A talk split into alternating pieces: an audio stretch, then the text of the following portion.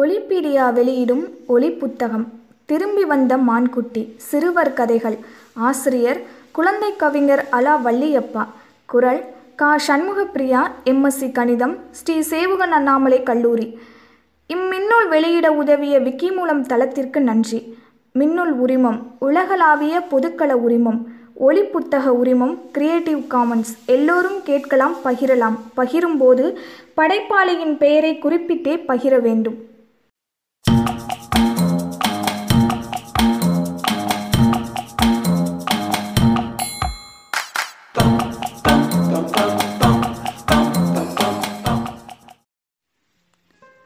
பதிப்புரை. ஏடுதூக்கி பள்ளியில் இன்றும் பயிலும் சிறுவரே நாடு காக்கும் தலைவராய் நாளை விளங்கப் போகிறார் என்று பாடியதோடு அல்லாமல் பிற்காலத்தில் நல்ல நாட்டை உருவாக்க இன்றைய சிறுவர்களை நல்வழிப்படுத்த வேண்டும் என்ற நோக்கத்துடன் குழந்தைகளுக்காகவே கவிதை கதை கட்டுரைகளை எழுதியவர் குழந்தை கவிஞர் அல வள்ளியப்பா அவர்கள். அவர்களுடைய எட்டு கதைகளை தேர்ந்தெடுத்து இப்புத்தகமாக வெளியிட்டுள்ளோம். இதில் இடம்பெற்றுள்ள சில கதைகள் கோகுலம் மாத இதழில் வெளிவந்தவை.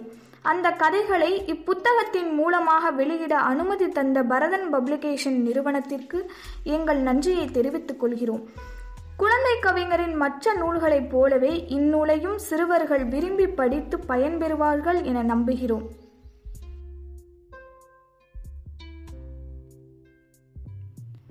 திரும்பி வந்த மான்குட்டி ஒரு காடு. அந்த காட்டிலே ஒரு மரத்தடியில் இரண்டு புள்ளிமான்கள் படுத்திருந்தன. அவற்றிலே ஒன்று அம்மாமான் மற்றொன்று குட்டிமான் அம்மா மான் தன் குட்டியை பார்த்து நீ எப்போதும் என் கூடவே இருக்கணும். தனியா எங்கேயும் போய்விடாதே என்றது. ஏமா தனியா போகப்படாதா? என்று கேட்டது குட்டிமான் நல்ல வேலையாக இந்த காட்டிலே சிங்கம் புலியெல்லாம் இல்லை. இருந்தால் நம்மை அடித்து சாப்பிட்டு விடும். ஆனாலும் வேட்டைக்காரர்களால் நமக்கு எந்த நேரமும் ஆபத்து வரலாம். வேட்டைக்காரர்களால் ஆபத்தா? எப்படி அம்மா? உன்னை போல் சின்ன குட்டியாக இருந்தபோது நான் ஒரு வேட்டைக்காரனிடம் சிக்கிக்கொண்டு படாத பாடுபட்டேன். அது மாதிரி உனக்கும் வந்துவிடக்கூடாது அதற்காகத்தான். அம்மாமான் சொல்லிக் கொண்டிருக்கும் போதே குட்டிமான் குறுக்கிட்டது. ஏனம்மா? உன்னை வேட்டைக்காரன் பிடித்து போய்விட்டானா? அப்புறம் எப்படி தப்பி வந்தாய்? குட்டியாக இருந்தபோது ஒரு நாள் நான் துள்ளி குதித்து சென்று கொண்டிருந்தேன். ஒரு புதரை தாண்டி அந்த பக்கமாக கால்களை வைத்தேன். என் கால்கள் அங்கு விரித்து வைத்திருந்த வலையில் சிக்கிக்கொண்டன என்ன என்னவோ செய்து பார்த்தேன். கால்களை எடுக்க முடியவில்லை. சிறிது நேரத்தில் உடம்பு முழுவதும் நன்றாக வலைக்குள் அகப்பட்டு கொண்டது. அந்த சமயம் பார்த்து வேடன் வந்தான். என்னை வலையிலிருந்து விடுவித்தான். என் கால்களை நன்றாக கட்டி தூக்கி கொண்டு போனான். தூக்கி கொண்டு போனானா? எங்கே அம்மா? என்று பரபரப்புடன் கேட்டது குட்டிமான். என்னை கொண்டு போய் அவன் ஒரு பெரிய பணக்காரரிடம் விற்றுவிட்டான். அந்த பணக்காரரின் வீடு ரொம்ப பெரிய வீடு. வீட்டை சுற்றி பெரிய தோட்டமும் இருந்தது. அவர் வீட்டில் இருந்த ஒரு பையனும் பெண்ணும் என்னை பார்த்ததும் துள்ளி குதித்து வந்தார்கள். தோட்டத்தில் இருந்த ஒரு பெரிய கூடத்தில் என்னை கட்டி போட்டார்கள். எனக்கு ஒரே வருத்தம். இனிமேல் என்ன அம்மா அப்பாவை பார்க்கவே முடியாதே. மற்ற மான்களுடன் சேர்ந்து சுற்ற முடியாதே என்றெல்லாம் நினைத்து நினைத்து ஏங்கினேன். அந்த பிள்ளைகள் என்னிடம் மிகவும் பிரியமாகத்தான் இருந்தார்கள். என்னை கட்டி அணைத்து கொண்டார்கள். கன்னத்தில் முத்தம் கொடுத்தார்கள். முள்ளங்கி கேரட் முட்டைக்கோஸ் தக்காளி வாழைப்பழம் எல்லாம் கொண்டு வந்து கொடுத்தார்கள். நான் எதையுமே சாப்பிடவில்லை. பட்டினி கிடந்தேன். தண்ணீர் கூட குடிக்கவில்லை. தோட்டத்துக்குள் என்னை அழைத்து சென்றார்கள். நான் துள்ளி ஓடவில்லை. சோர்ந்து சோர்ந்து நின்றேன். தினமும் பள்ளிக்கூடம் போகும் நேரம் தவிர மற்ற நேரங்களில் எல்லாம் அந்த இரண்டு குழந்தைகளும் என் பக்கத்திலே இருப்பார்கள். நான் எதுவுமே சாப்பிடாமல் இருப்பதை பார்த்து அவர்கள் வருந்துவார்கள். தங்கள் அப்பாவிடம் என் நிலைமையை எடுத்துச் சொன்னார்கள். அந்த அப்பாவும் யார் யாரையோ அழைத்து வந்து காட்டினார். என் வாயுக்குள் மூங்கில் குழாயை வைத்து அதன் வழியாக தண்ணீரை ஊற்றினார்கள். முள்ளங்கியையும் தக்காளியையும் நன்றாக அரைத்து தண்ணீரில் கலந்து பலவர்த்தமாக வாய்க்குள் செலுத்தினார்கள். அதனால் நான் சாகாமல் இருந்தேன். ஆனாலும் உடம்பு நாளுக்கு நாள் இழைத்தது பத்து நாட்கள் இப்படி செய்து பார்த்தார்கள். பத்தாம் நாள் நான் சாய்ந்து படுத்து விட்டேன். என் நிலைமையை பார்த்த அந்த பெண் குழந்தை அவள் அப்பாவிடம் அப்பா அப்பா நாங்கள் சந்தோஷமாக இருக்கத்தானே இதை வாங்கினீர்கள்? ஆனால் பாவம் வந்தது முதல் இதற்கு உடம்பு சரியில்லை. துள்ளி குதிக்கவும் இல்லை சாப்பிடவும் இல்லை. செத்து போய்விடுமோ என்று பயமாக இருக்கிறது. பேசாமல் காட்டிலே கொண்டு போய் விட்டு விடலாம் என்றார் அதுதான் சரி அப்படியே செய்வோம் என்றார் அந்த அப்பா. அன்று மாலையே ஒரு வண்டியிலே என்னை ஏற்றி இந்த காட்டிலே கொண்டு வந்து விட்டு விட்டார்கள். நல்ல வேளை நான் திரும்பி வந்து சேர்ந்தேன். அம்மா மான் சொன்னதை கேட்டதும் ஏனம்மா பெரிய பங்களா பெரிய தோட்டம் அன்பான பிள்ளைகள் தின்பதற்கு நிறைய நிறைய காய்கறி பழங்கள் இவ்வளவு இருந்தும் இங்கே வந்து விட்டாயே? என்று கேட்டது குட்டிமான் என்ன இருந்தால் என்ன? என் அம்மா அப்பா சிநேகிதர்கள் எல்லோரையும் பிரிந்து இருக்க முடியவில்லையே. எப்போதும் என்னை அங்கே கட்டி போட்டே வைத்தார்கள். கழுத்து வலித்தது. சுதந்திரமாக துள்ளி திரியவும் முடியவில்லை. இங்கே தேவையான நேரத்திலே தேவைப்பட்டதை தின்னலாம். அங்கே அவர்கள் கொடுப்பதை கொடுக்கும்போதுதான் தின்ன வேண்டும். கேவலமான வாழ்க்கை. இப்படி அம்மா மானும் குட்டி மானும் வெகு நேரம் பேசிக் கொண்டிருந்தன.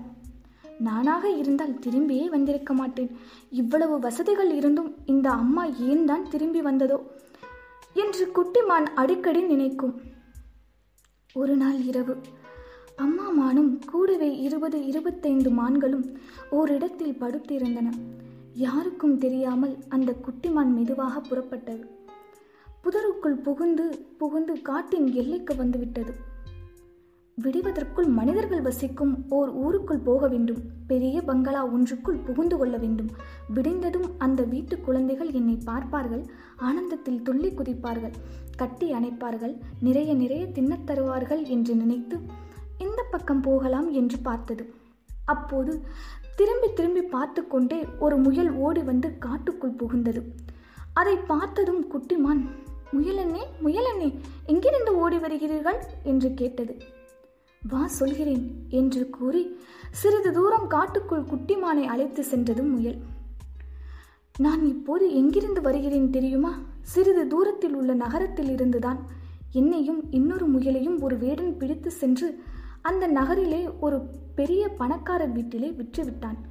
அந்த பணக்காரர் வீட்டிலே ஒரு மாதம் சந்தோஷமாக வளர்ந்தோம். அந்த பணக்காரர் வீட்டு பெண் குழந்தை என்னிடம் மிகவும் அன்பாக இருந்தாள். அவள் பெயர் உமா. ஒரு நாள் அந்த பணக்காரர் வீட்டுக்கு வெளியிலிருந்து அவருடைய மாப்பிள்ளையும் அவருடைய உறவினரும் இரண்டு மூன்று கார்களிலே வந்து இறங்கினார்கள். அவர்களுக்கு தடபுடலாக விருந்து வைக்க ஏற்பாடுகள் நடந்தன. சாயங்கால நேரத்திலே அவர்கள் வீட்டு சமையல்காரன் எங்கள் அருகே வந்தான். என்னை பிடித்து தூக்கி பார்த்தான். பிறகு என்னோடு இருந்ததை அந்த முயலையும் தூக்கி பார்த்தான். என்னை விட அது கனமாக இருக்கிறது என்று சொல்லி அதை தூக்கி கொண்டு சிறிது தூரம் சென்றான். சென்றவன் சற்றென்று அதன் கழுத்தை பிடித்து திருகினான். விழி பிதுங்கி அது உடனே இறந்து விட்டது பிறகு அதன் தோலை உரித்தான் கறி சமைக்க கொண்டு போனான். அதை பார்த்தது என் உடம்பு நடுநடுங்கியது உடனே தப்பித்து ஓடி வர நினைத்தேன். ஆனாலும் அந்த சிறு பெண் உமாவை விட்டு பிரிய மனம் வரவில்லை. அவ்வளவு தூரம் அவள் என்னிடம் பிரியமாக இருந்தாள். நம்மை ஒன்றும் செய்ய மாட்டார்கள் என்று நினைத்து தொடர்ந்து அங்கேயே நிறந்தேன். இன்று அதிகாலையில் அந்த வீட்டுக்கு நாலந்து பேர் ஒரு காரிலே வந்து இறங்கினார்கள். இவர்களுக்கு இங்கே விருந்து நடக்குமே? விருந்து அல் என்றால் நமக்கல்லவா ஆபத்து என்று நினைத்தேன். இப்படி நான் நினைத்த சிறிது நேரத்தில் உமா என்னிடம் ஓடி வந்தாள். சுற்றும் முற்றும் பார்த்தாள். பிறகு என்னை தூக்கி கொண்டு வெளியே வந்தாள். வேகமாக நடந்தாள். வெகு தூரம் நடந்தாள். இந்த காடு தெரிந்ததும் உமா என்னை கட்டி அணைத்து முத்தம் கொடுத்தாள். உமாவுக்கு என்னை விட்டு பிரிய மனமே இல்லை என்பதை புரிந்து கொண்டேன். ஆயினும் நான் உயிர் தப்பினால் போதும் என்று அவள் நினைத்திருந்தாள். என்னை உயிரோடு காப்பாற்றத்தான் அவள் இவ்வளவு தூரம் வந்து கொண்டு வந்திருக்கிறாள். கண் கலங்கிய கண்களுடன் அவள் இந்த காட்டு பக்கத்தை காட்டி ஓடு ஓடு ம் சீக்கிரம் என்று கண் கலங்கி கூறினாள். எனக்கு அந்த அன்பான உமாவை விட்டு பிரிய மனம் இல்லை. உயிரை கொடுக்கவும் மனமில்லை. என்ன செய்வது? ஓடி வந்தேன். வரும்போதுதான் உன்னை பார்த்தேன். முயல் கூறியதை கவனமாக கேட்ட குட்டிமான் என்ன இது? சிங்கம் புலிதான் நம்மை அடித்து தின்னும் என்று என் அம்மா சொல்லி இருக்கிறாள் மனிதர்கள் கூட கொன்று தின்பார்களா? என்று ஆச்சரியமாக கேட்டது. பின்னே நான் பொய்யா சொல்கிறேன்? நம்மை போன்ற பிராணிகளை அவர்களிலே பலர் பிரியமாகவும் வளர்ப்பார்கள் மிக பிரியமாகவும் சாப்பிடுவார்கள். அடே அப்படியா? என்று கேட்டுவிட்டு அம்மா பேச்சை மீறி சென்றிருந்தால் நம் உயிருக்கும் ஆபத்துதான் என்று நினைத்து கொண்டே ஓட்டம் பிடித்தது குட்டிமான். எங்கே பணக்காரர் வீட்டை தேடியா? இல்லை பாசமுள்ள அம்மாவை தேடித்தான். ஒலிபீடியா வெளியிடும் ஒளிப்புத்தகம் முன்கோபி ராஜா நூல் தொகுப்பு திரும்பி வந்த மான்குட்டி சிறுவர் கதை. ஆசிரியர் குழந்தை கவிஞர் அலா வள்ளியப்பா. குரல் க. சண்முகப்பிரியா. உரிமை கிரியேட்டிவ் காமன்ஸ் முன்கோபி ராஜா. வெங்காயபுரம் ராஜாவுக்கு எப்போதுமே முன்கோபம் அதிகம். அதனாலே அவரை எல்லோருமே முன்கோபி ராஜா முன்கோபி ராஜா என்றே அழைப்பார்கள். அவருடைய உண்மையான பெயர் என்ன என்பது எவருக்குமே தெரியவில்லை. ஆகையால் நாமும் அவரை முன்கோபி ராஜா என்றே அழைப்போமா? சரி. முன்கோபம் மிக அதிகமாக இருந்தாலும் அவருக்கு மூளை மிக கொஞ்சமாகவே இருந்தது. அவருக்கு ஒரு மந்திரி இருந்தார். அவர் பெயர் அறிவொளி. பெயருக்கு ஏற்றபடி நல்ல அறிவாளியாக இருந்தார். மிகவும் நல்லவர். முன்கோபி ராஜா திடும் திடும் என்று ஏதாவது முடிவு செய்வார். அது கெட்ட முடிவு என்றால் பட்டென்று சொல்லிவிடுவார் அந்த மந்திரி. உடனே முன்கோபி ராஜாவுக்கு மூக்குக்கு மேல் கோபம் வந்துவிடும். நான் ராஜாவா? நீர் ராஜாவா? நான் சொல்கிறபடிதான் நீர் நடக்க வேண்டும் என்று சீறுவார்.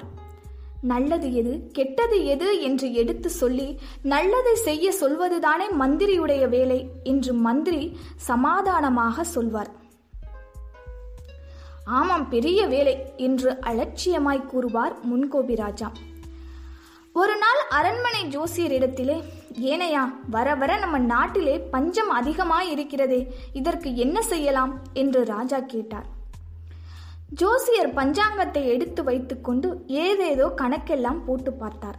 பிறகு நம்ம காளி கோவில்ல ஐம்பத்தி ஒரு சேவல்களை பலி கொடுத்தால் பஞ்சம் பஞ்சாய் பறந்துவிடும் என்றார். அப்போது பக்கத்தில் இருந்த மந்திரி சொன்னார் அரசே பஞ்சம் தீர வேண்டுமென்றால் விவசாயத்தை பெருக்க வேண்டும். நெல் விளைச்சலுக்கு நல்ல உரம் போட வேண்டும். குளம் குட்டைகளிலே தண்ணீர் தங்குகிற மாதிரி ஆழமாக வெட்ட வேண்டும். மந்திரி சொல்லி முடிக்கவில்லை. அட சட் வாயை மூடும். இல்லாது போனால் பிளாஸ்டரை போட்டு வாயை மூடி விடுவேன். எனக்கு தெரியும் என்ன செய்ய வேண்டும் என்று நீர் என்ன என்னை விட அறிவாளியா? உமது தலையும் என் தலையும் ஒரே அளவுதானே இருக்கின்றன. உமக்கு மட்டும் எப்படி அறிவு அதிகமாக இருக்க முடியும்? என்று மிக மிக கோபமாக கேட்டார் ராஜா. மந்திரி மிகவும் பொறுமைசாலிதான். இருந்தாலும் எத்தனை நாளைக்குத்தான் இப்படி பொறுத்து பொறுத்து பார்ப்பார்? பொறுமை இழந்த அவர் அரசே இனியும் நான் தங்களிடம் மந்திரியாக இருக்க விருப்பமில்லை. இன்றே என் பதவியை ராஜினாமா செய்கிறேன் என்று கூறி அன்றைக்கே மந்திரி வேலைக்கு முழுக்கு போட்டுவிட்டு வீடு போய் சேர்ந்தார். இவர் போனால் என்ன? இவரை விட மிக மிக மூளை உள்ளவரை விரைவிலே நியமித்து காட்டுகிறேன் என்று அலட்சியமாக கூறினார் ராஜா. பிறகு வெகு நேரம் யோசனையில் மூழ்கினார். திடீரென்று அதுதான் சரி.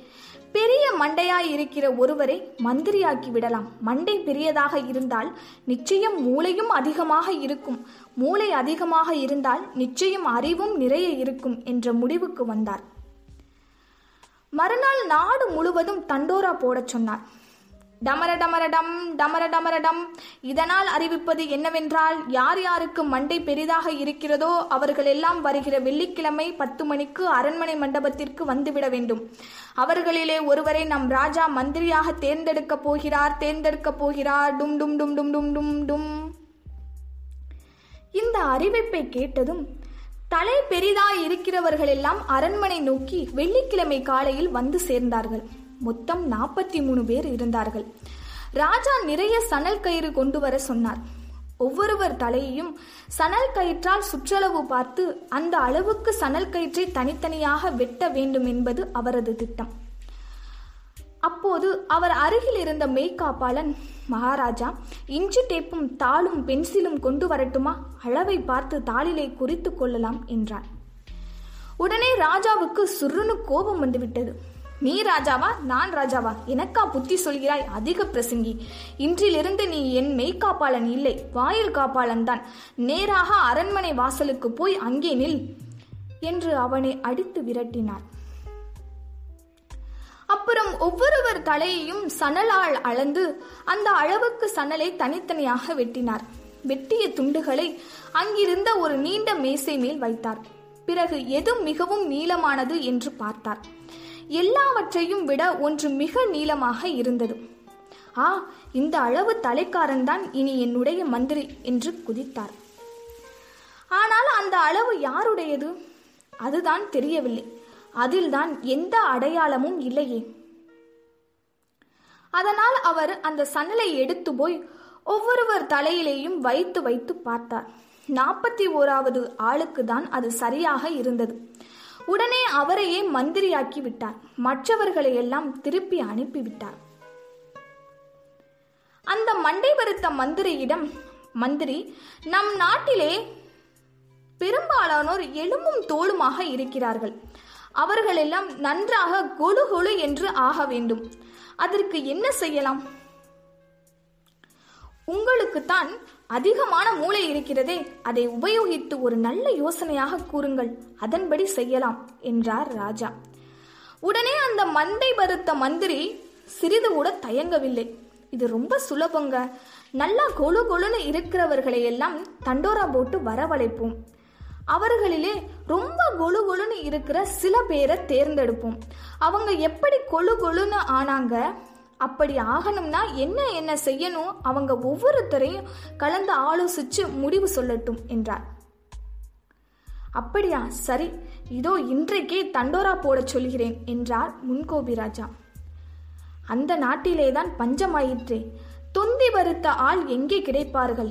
இருந்தாலும் இந்த செய்தி அண்டை அயலில் உள்ள நாடுகளுக்கு எட்டவே குறிப்பிட்ட நாளில் நன்றாக தொந்தி வருத்த பதினேழு பேர் நடக்க முடியாமல் நடந்து அரண்மனைக்கு வந்தார்கள். மந்திரி சணல் கயிறு எங்கே? கொண்டு வரச் சொல்லுங்கள்.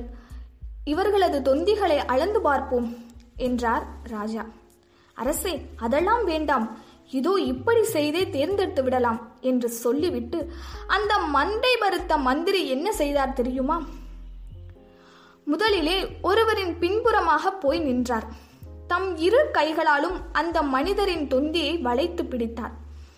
மந்திரியுடைய முன் கைகள் இரண்டும் ஒன்றை ஒன்று தொட்டுவிட்டன. உடனே அவரை இடப்பக்கமாக நிற்கச் சொன்னார். இன்னொருவரின் தொந்தியை வளைத்து பிடித்தார்.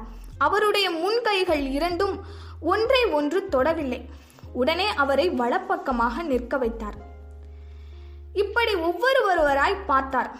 இடப்பக்கத்தில் பனிரெண்டு சின்ன தொந்திக்காரர்களும் வலப்பக்கத்தில் ஐந்து பெரிய தொந்திக்காரர்களும் நின்றார்கள். பெரிய தொந்திக்காரர் ஐவரையும் தேர்ந்தெடுத்து அரண்மனையிலே ஒரு மண்டபத்தில் தங்கச் சொன்னார் முன்கோவிராஜா எப்படி நாட்டிலே உள்ள மக்கள் அனைவரையும் கொழு கொழுவென்று ஆக்குவது என அவர்கள் கலந்து பேசி விரைவிலேயே தக்க ஆலோசனைகள் கூற வேண்டும் என்று உத்தரவு போட்டார். பெரிய தொந்திக்காரர்கள் ஐவரும் நன்றாக சாப்பிடுவார்கள். சாப்பிட்ட உடனே தூங்குவார்கள். தூங்கி எழுந்த உடனே சாப்பிடுவார்கள். இப்படி காலம் கடத்தி வந்தார்கள்.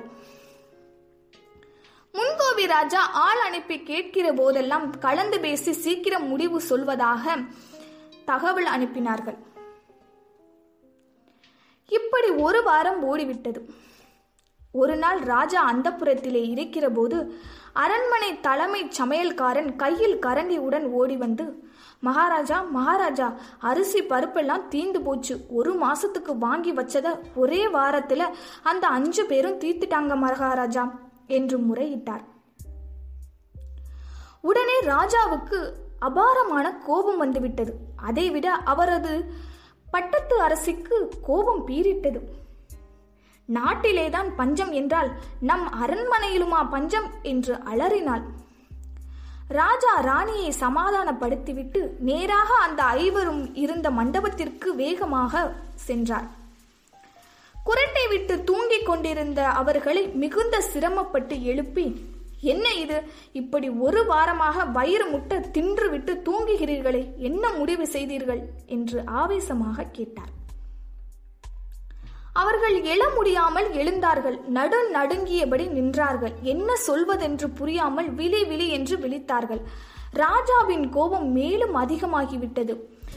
தண்டச்சூற்று தடியன்கள் உங்கள் தொந்திகளை கலக்குகிறேன் பாருங்கள் என்று கூறிக்கொண்டே முன்கோபி ராஜா இரண்டு கைகளில் உள்ள விரல்களையும் மடக்கிக் கொண்டு இருவரின் அருகிலே சென்றார். உடனே அவர்கள் ஐயோ அப்பா என்று அலறிக்கொண்டு ஓட முடியாமல் ஓடினார்கள். அவர்களைத் தொடர்ந்து மற்ற மூவரும் மேல் மூச்சு கீழ் மூச்சு வாங்க ஓடினார்கள். தொலைந்தார்கள். இனியும் இவர்களை வைத்து சோறு போட்டால் பஞ்சம் கடும் பஞ்சமாகிவிடும் என்று ஆறுதல் அடைந்தார் ராஜா. உடனே அவர் மண்டை பருத்த மந்திரியை அழைத்து வர சொன்னார். ஓய் உமது யோசனையை கேட்டால் உருப்பட்டார் போலத்தான். பஞ்சம் போக வழி கேட்டால் பஞ்சம் அதிகமாக வழி சொல்லிவிட்டீரே. அந்த ஐந்து தூங்கு மூஞ்சி தடியன்களும் சேர்ந்து அரண்மனை சமையல் சாமான்களே ஏப்பம் விட்டு விட்டார்கள். அவர்களிடமிருந்து ஒரு யோசனையும் வரவில்லை. நான் மிரட்டி கேட்டதும் அவர்கள் திருட்ட விழி விழித்தபடி திரும்பி ஓடிவிட்டார்கள். இப்படிப்பட்ட யோசனை சொல்லவா உண்மை மந்திரியாக்கினேன்? உமது மண்டைதான் பெரிதாயிருக்கிறது. உள்ளே இருப்பதெல்லாம் களிமண் வெறும் களிமண் என்று கூறிக்கொண்டே அந்த மந்திரியின் மண்டையை இரண்டு கைகளாலும் பிடித்து பலம் கொண்ட மட்டும் அமைக்கினார் முன்கோவிராஜா ஐயோ எனக்கு என்னங்க தெரியும்? பிச்சை எடுத்துக்கிட்டு இருந்த என்ன நீங்க தானே மந்திரியாக தேர்ந்தெடுத்தீங்க? இப்போ என்னை சும்மா விட்டுடுங்கோ. எனக்கு மந்திரி பதவியும் வேண்டாம் மண்ணாங்கட்டியும் வேண்டாம். என்று அழாக்குறையாக கெஞ்சினார் அந்த மனிதர். அப்புறம் அவர் ஓடி போய்விட்டார். முன்கோபி ராஜாவுக்கு புத்தி வந்தது. பழைய மந்திரி அறிவொளியை அழைத்து வர சொல்லி அவரையே மீண்டும் மந்திரியாக்கி விட்டார். அப்பொழுது மந்திரி அறிவொளி சொன்னார் அரசே கோபம் குடியை கெடுக்கும் என்பார்கள். சாதாரண ஒரு மனிதனுடைய கோபம் அவனுடைய மனைவி மக்கள் அக்கம் பக்கத்தில் உள்ளவர்களை தான் கெடுக்கும். ஆனால் தாங்களோ ஒரு ராஜா. இந்த சாம்ராஜ்யத்தில் உள்ள எல்லா குடிமக்களும் உங்கள் குடும்பம் போல் ஆகையால் கோபம் கூடாது என்றார். மந்திரி இனி உம்முடைய யோசனையை கேட்டுத்தான் எதுவும் செய்வேன் என்று கூறி மந்திரியை கட்டிப்பிடித்து அவர் முதுகிலே தட்டி கொடுத்தார். அன்று முதல் அவருடைய முன் கோபமும் மெல்ல மெல்ல பறக்கத் தொடங்கியது.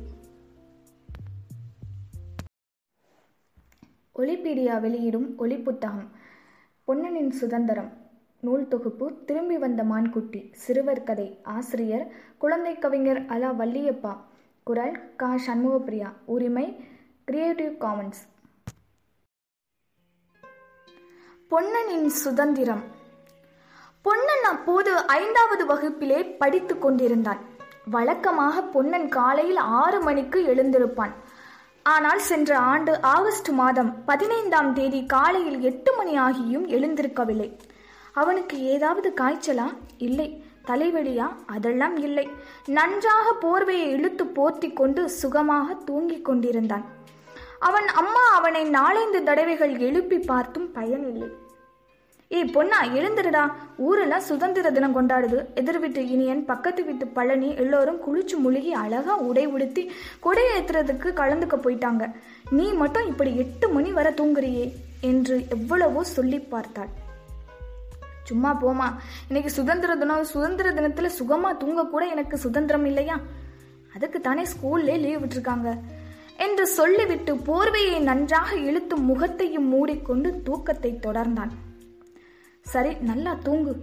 ஒரு வழியா நாளை காலையில எந்திரிச்சு பள்ளிக்கூடம் போனா போதும். அம்மா அலுப்புடன் கூறிவிட்டு சமையலை கவனிக்க போய்விட்டாள். பொன்னனின் அப்பா அதிகாலையில் குளித்துவிட்டு அவருடைய அலுவலகத்தில் கொடியேற்ற போய்விட்டார். அவர் வீட்டிலே இருந்தால் பொன்னனை இவ்வளவு நேரத்துக்கு தூங்க விட்டிருப்பாரா? சரியாக டான் டான் என்று மணிக்கூண்டு கடிகாரத்திலே பத்து மணி அடித்தது. அதைத் தொடர்ந்து தொப் தொப் என்று நாலைந்து அடிகள் தொடர்ந்து விழுகிற சப்தமும் கேட்டது.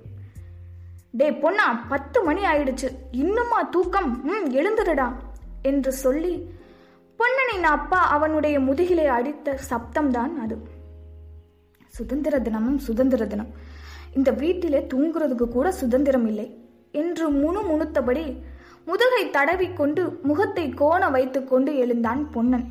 பாயை சுருட்டி மூளையிலே வைத்தான். அடுக்களை நோக்கி வேகமாக நடந்தான். அம்மா அம்மா எனக்கு ரொம்ப பசிக்குது. மணி பத்தாயிடுச்சு. பலகாரம் தாமா என்று அவசரப்படுத்தினான். பலகாரம் தரேன் பல் தொலைக்கிட்டு வா. என்னம்மா இது? ஆடு மாடெல்லாம் பல் தொலைக்கிட்டா சாப்பிடுது. அப்படியானால் நீ உடனே தோட்டத்துக்கு போ. தோட்டத்துக்கா? ஆமாம் அங்கே நிறைய புல் இருக்கு. இலை தலையெல்லாம் இருக்கு. பல் துளக்காம ஆடு மாடு மாதிரி சாப்பிடலாம். பொன்னனுக்கு என்ன பதில் சொல்வதென்று தெரியவில்லை. சா பல் துளக்காம பலகாரம் சாப்பிடக்கூடாதாம். சுதந்திர தினத்திலே சுதந்திரமா எதுவுமே செய்ய முடியலையே. அப்புறம் எதுக்கு இது சுதந்திர தினங்கிறது? இன்னைக்கு கூட என்னை இப்படி அம்மாவும் அப்பாவும் அடிமை போல நடத்துறாங்களே. மிகுந்த சலிப்போடு பல் துளக்கினான். பலகாரம் சாப்பிட்டான். பிறகு ஊருக்குள் நடந்து சென்றான். வழியிலே ஒரு நாயை பார்த்தான். உடனே தெரு ஓரமாக கிடந்த ஒரு கல்லை எடுத்தான். நாயை குறிபார்த்து எரிந்தான். நாயின் காலிலே கல் பட்டு விட்டது. உடனே அந்த நாய் வல் வல் என்று குறைத்து கொண்டே பொன்னன் மேலே பாய்வதற்கு ஓடி வந்தது. ஐயோ அப்பா என்று அலறி அடித்துக்கொண்டு ஓடினான் பொன்னன். பக்கத்து தெரு முனையில் இருந்த ஒரு வீட்டுக்குள் போய் ஒளிந்து கொண்டான். ச்சே என்ன சுதந்திரம்? ஒரு நாய் மேலே கல் எறிய கூட சுதந்திரம் இல்லையே. என்று அழுத்து கொண்டான். அரை மணி நேரம் ஆனதும் தெருவிலே அந்த நாயினுடைய தலை தெரிகிறதா என்று சுவர் ஓரமாக நின்று எட்டி எட்டி பார்த்தான். தெரியவில்லை. மெதுவாக வெளியிலே வந்தான். கடை தெரு வழியாக நடந்து போனான். அப்போது அவன் பின்னாலே ஒரு கார் வந்தது. பாம் பாம் பாம் பாம் என்று ஒலி எழுப்பினார் அந்த கார் டிரைவர். பொன்னன் நடு தெருவிலே நடந்து போய் கொண்டிருந்தான். காருக்கு வழி விடவில்லை. டிரைவருக்கு இந்த பக்கமோ அந்த பக்கமோ ஒதுங்கி போகவும் வழியில்லை. திரும்ப திரும்ப ஒலி எழுப்பினார். பொன்னன் கவலைப்படாமல் மிகவும் கம்பீரமாக நடுத்தெருவில் மெதுவாக நடந்து போய்க் கொண்டிருந்தான். அந்த கார் மெதுவாக ஊர்ந்து வந்ததால் அதற்கு பின்னாலே வந்த கார்களும் ஊர்ந்தே வந்தன. இதனால் கடைத்தெருவில் நெருக்கடி ஏற்பட்டது. ஏ பையா என்ன வீட்டில் சொல்லிட்டு வந்துட்டியா? எரும மாட்டை விட மெதுவாக நட நடுத்தெருவிலே நடக்கிறியே. டிரைவர் என்ன சொல்லியும் பொன்னன் ஒதுங்கவில்லை. இன்னைக்கு சுதந்திர தினம். என் விருப்பம் போல் சுதந்திரமாக நடுத்தெருவிலே நடப்பேன். நகராமலே நிற்பேன். என்னை யார் கேட்கிறது? என்று சொல்லிவிட்டு வேண்டுமென்றே மிக மிக மெதுவாக நடந்தான். இல்லை நகர்ந்தான். பொன் பொன்னனை பயமுறுத்துவதற்காக அந்த டிரைவர் காரை அவன் அருகிலே கொண்டு போய் அவன் முதுகிலே மெல்ல ஒரு இடி இடித்தார். முதுகிலே கார் இடித்ததும் பொன்னன் பயந்து போனான். அப்படியே ஒரு துள்ளு துள்ளி பக்கத்திலே தாவினான். அப்போது அவன் கால் சறுக்கி கீழே விழுந்து விட்டான். விழுந்த இடத்திலே கிடந்த கல்லிலே அடிபட்டு ரத்தம் குபு குபுவென்று வெளியே வந்தது. உடனே கூட்டம் கூடிவிட்டது. நல்லா வேணும் இந்த பையனுக்கு. எவ்வளவு நேரமா ஹாரன் அடிச்சாரு. வழிய மறைச்சுக்கிட்டு நகரவே இல்லையே என்று அங்கிருந்த கடைக்காரர்கள் பேசிக் கொண்டார்கள். அடிப்பட்ட பொன்னனை காரிலே தூக்கி போட்டுக்கொண்டு அந்த கார் டிரைவரும் அதன் உள்ளிருந்த இருவரும் பக்கத்தில் இருந்த ஒரு ஆஸ்பத்திரிக்கு கொண்டு போனார்கள். நல்ல வேலை தலையிலே ஒன்றும் அடிபடல நெத்தியில தான் கல் குத்திருக்கு என்று டாக்டர் ஊசி போட்டு மருந்து கொடுத்தார். தலையை சுற்றி ஒரு கட்டு போட்டு விட்டார். வீட்டிலே பொன்னனை கொண்டு வந்து சேர்த்ததும் அவன் அம்மாவும் அப்பாவும் அலறி துடித்தார்கள். நடந்ததை கேட்டு நல்ல நாளிலே இப்படியா நடக்கணும்? என்று வேதனை அடைந்தார்கள். அன்று மாலை பொன்னனுடைய அப்பா அவன் அருகிலே வந்து அமர்ந்து கொண்டு பொன்னா இப்போ வழி எப்படி இருக்குது? என்று கேட்டார். வழி தெரியலே. நல்ல வேலை நெத்திலே பட்டது தலையிலே பட்டிருந்தால் ஆபத்து தான். நல்ல காலம். ஆனாலும் பொன்னா நீ சுதந்திரம்னா என்ன அர்த்தம்னு சரியா புரிஞ்சுக்கல. சுதந்திர நாளை ஒவ்வொருத்தரும் தான் நினைக்கிறது செய்தால் என்ன ஆகும்? நீ உன் இஷ்டம் போலே நாயை கல்லாலே அடிச்சாய். அதே மாதிரி இன்னொருத்தர் தடியை எடுத்துக்கிட்டு வந்து தெருவில் சும்மா போகிற உன்னை அடிக்கிறாருன்னு வச்சுக்கோ. அதுக்கு பேர் சுதந்திரமா? கடத்தெருவிலே நீ ஒரு காரை வேகமாக போக விடாம தடுத்தியே. அதனாலே எத்தனை கார்கள் வண்டிகளுக்கு தொல்லை. அதில் இருந்தவங்களா எவ்வளவு சங்கடப்பட்டிருப்பாங்க. எத்தனை பேர் வேலை கே கெட்டு போயிருக்கும்.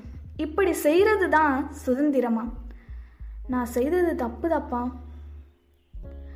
சுதந்திரம்னா என்னன்னு தலைவருங்க சொல்லியிருக்காங்க. விளக்கமா சொல்றேன் கேள். சோம்பி இருப்பது சுதந்திரம் இல்லை தொல்லை கொடுப்பதும் சுதந்திரம் இல்லை வீம்பு செய்வதும் சுதந்திரம் இல்லை வேறே எதுதான் சுதந்திரமாகும்? மற்றவர்களை மதிக்கிறது சுதந்திரம். பேசுகிற பேச்சிலே செய்கிற செயலிலே சுத்தமாகிறது சுதந்திரம். உரிமைகள் கடமைகள்னு சொல்றோமே அந்த இரண்டையும் நல்ல உணர்ந்து நடந்தால் அதுதான் சுதந்திரம். பெரியவனானதும் உனக்கு இதெல்லாம் நல்லா புரியும். அப்பா சொல்லி முடிக்கவில்லை. அதற்குள் பொன்னன் இப்பவே எனக்கு நல்லா புரியுதுப்பா. இனிமேல் வீண் வம்புக்கு போகாமே நல்லதே செய்கிறேன்ப்பா என்று அப்பாவின் இரு கைகளையும் பிடித்துக்கொண்டு கண்கலங்க கூறிக்கொண்டே மெல்ல எழுந்தான். பொன்னா பேசாம படுத்துக்கோ. நாளைக்கு காலையில பூரணமா குரமாயிடும். அப்புறம் எழுந்து நடக்கலாம் ஓடலாம் விளையாடலாம் என்றாள் அம்மா. பொன்னன் எதுவும் பேசாமல் மெல்ல நடந்து அருகில் இருந்த மகாத்மா காந்தி படத்தின் எதிரே சென்றான். இரு கைகளையும் சேர்த்து கண்களை மூடி வணங்கினான். மகனின் மனம் திருந்தியதைக் கண்டு அம்மாவும் அப்பாவும் ஆனந்தமடைந்தார்கள். ஒலிபீடியா வெளியிடும் ஒளி புத்தகம் உண்டிவில். நூல் தொகுப்பு திரும்பி வந்த மான்குட்டி சிறுவர் கதை ஆசிரியர் குழந்தை கவிஞர் அலா வள்ளியப்பா. குரல் கா. சண்முகப்பிரியா. உரிமை கிரியேட்டிவ் காமன்ஸ் உண்டிவில். சோமு படிப்பிலே கெட்டிக்காரன் குணத்திலேயும் தங்க கம்பியாகத்தான் முன்பு இருந்தான். ஆனால் இப்போது சோமுவின் தெருக்கோடியில் வாசு என்று ஒரு பையன். அவன் தினமும் பள்ளிக்கூடத்திற்கு புறப்படுவான். ஆனால் அங்கு போய் சேர மாட்டான். வழியில் எங்காவது ஒரு மரத்தடியில் படுத்து தூங்குவான். அல்லது பள்ளிக்கூடம் போகாத பிள்ளைகளுடன் சேர்ந்து விளையாடுவான். ஆனால் சாயங்காலம் பள்ளி விடும் நேரத்திற்கு சரியாக வீட்டுக்கு வந்து விடுவான். இப்படி எத்தனை நாட்களுக்குத்தான் ஏமாற்ற முடியும்? அவன் அப்பாவுக்கு இது தெரிந்ததும் அவர் அவனை அடி அடி என்று அடித்தார். அடி அதிகமாக அவன் பள்ளிக்கூடம் போவதையே நிறுத்திவிட்டான். ஊர் சுற்றியானான். அந்த வாசு சோமுவை எப்படியோ சிநேகம் பிடித்து விட்டான். மாலையில் மணி ஐந்தடித்தால் போதும். அவன் சோமு வீட்டுக்கு சிறிது தூரத்தில் உள்ள அரச மருத்தடியில் வந்து நிற்பான். சோமு அவன் நிற்பதை பார்த்ததும் வீட்டிலிருந்து மெதுவாக நழுவி அவன் அருகிலே போவான். இருவரும் ஊருக்கு கடைசியில் உள்ள மாந்தோப்புக்கு போய் விடுவார்கள் அங்கு போய் மாம்பழங்களை திருடி தின்பார்கள். அத்துடன் அந்த பக்கமாக பறந்து வரும் பறவைகளையும் குறிபார்த்து அடிப்பான் வாசு. சும்மா அடிக்க மாட்டான் உண்டி வில்லால் அடிப்பான். ஒரு நாளைக்கு ஒன்றிரண்டு பறவைகளையாவது அடிக்காமல் வீடு திரும்ப மாட்டான். இந்த வித்தையை அவன் சோமுவுக்கும் கற்றுக் கொடுக்காமல் இருப்பானாம்? சோமுவுக்கும் ஒரு உண்டுவில் தயாரித்து கொடுத்து அவனையும் நன்றாக பழக்கிவிட்டான். காக்கை குருவி மைனா கிளி கொக்கு இவைகளில் தினமும் இரண்டு மூன்று பறவைகளையாவது அடிக்காமல் அவர்கள் வீடு திரும்ப மாட்டார்கள். இது அவர்களுக்கு கொண்டாட்டம் ஆனால் பறவைகளுக்கோ திண்டாட்டம். இது எப்படியோ சோமுவின் அப்பாவுக்கு தெரிந்துவிட்டது. சோமு நீ நல்லா படிக்கிறாய் படிப்பு மட்டும் போதுமா? நல்ல குணமும் வேண்டாமா? அந்த வாசுவோ கெட்ட பையன். படிப்பிலே அக்கறை இல்லாதவன். ஊர் சுற்றி அவனுடனே சேர்ந்து பறவைகளை அடிக்கலாமா? உனக்கு அந்த பறவைகள் ஒரு கெடுதலும் செய்யாத போது அவைகளுக்கு தொல்லை கொடுக்கலாமா? இனி வாசுவோடு சேராதே. பறவைகளை அடிக்காதே என்று அடிக்கடி புத்திமதி கூறுவார். அப்பா பேச்சை கேட்ட சோமு அடுத்த இரண்டு மூன்று நாட்கள் நல்ல பிள்ளையாக நடந்து கொள்வான். அப்புறம் வாசுவின் பேச்சில் மயங்கி அவனுடன் மாந்தோப்புக்கு உண்டி வில்லுடன் புறப்பட்டு விடுவான். கோடை விடுமுறை வந்தது. சோமு அந்த கிராமத்திலே இருந்தால் கெட்டு போய் விடுவான் என்று அவன் அப்பா பயந்தார். ஆகையால் விடுமுறையை கழிக்க சென்னையில் உள்ள தம்முடைய தம்பி வீட்டுக்கு அவனை அனுப்பி வைத்தார். சோமுவின் சித்தப்பா வீடு சென்னை அண்ணா நகரில் இருந்தது. நல்ல பெரிய வீடு எல்லா வசதிகளும் அங்கே உண்டு. சோமு சென்னை வருவதை முன்னதாகவே எழுதியிருந்ததால் அவன் சித்தப்பா ரயில்வே ஸ்டேஷனுக்கு வந்து அவனை வீட்டிற்கு அழைத்து வந்தார். வீட்டின் முன்புறம் இருந்த பெரிய வரவேற்பு அறையில் அவனை உட்கார வைத்தார். உடனே அவனுடைய சித்தி வந்து அவனை வரவேற்று காஃபி கொடுத்தாள். சோமு காஃபியை சாப்பிட்டதும் உடம்பு வியர்த்தது. மேலே நிமிர்ந்து பார்த்தான். அங்கிருந்த மின்விசிறியை காணோம். சித்தப்பா இந்த ஹாலில் ஒரு ஃபேன் இருக்குமே எங்கே காணோம்? என்று கேட்டான். நீ குளிச்சு சாப்பிடு அப்புறம் சொல்றேன் என்றார். சோமு குளித்து சாப்பிட்டு முடித்ததும் மின்விசிறியை பற்றி மீண்டும் கேட்டான். சித்தப்பா ஒரு பெருமூச்சுடன் சொல்ல ஆரம்பித்தார்.